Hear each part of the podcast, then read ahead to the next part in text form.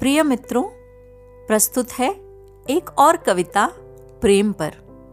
प्रेम। प्रेम की परिभाषा क्या है? इस प्रश्न पर एक और प्रश्न। कौन सा प्रेम? हाथी के दांत की तरह? खाने का और और दिखाने का कुछ और? प्रेम कुछ ऐसा ही है। अंदर कुछ और और बाहर कुछ और। ऐसा क्यों होता है?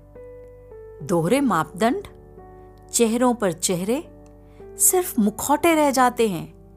असली चेहरे तो ना जाने कहाँ खो जाते हैं। प्रेम अंदर ही सो जाता है। ऐसा क्यों होता है?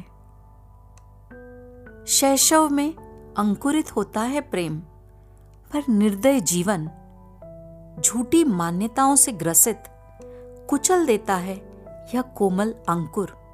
बस फिर शुरू होता है दुष्चक्र। अप्रेम को प्रेम कहने का, घृणा को प्रेम कहने का, जो कभी नहीं रुकता है।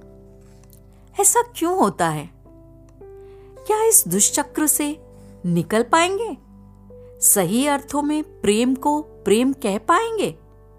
प्रेम को सार्थक परिभाषा दे पाएँगे? पर यदि शब्दों में खोजो तो कहीं प्रेम नहीं पाएँगे। अगर सचमुच प्रेम हो तो अनुभव मात्र कर पाएँगे तो अनुभव मात्र कर पाएँगे।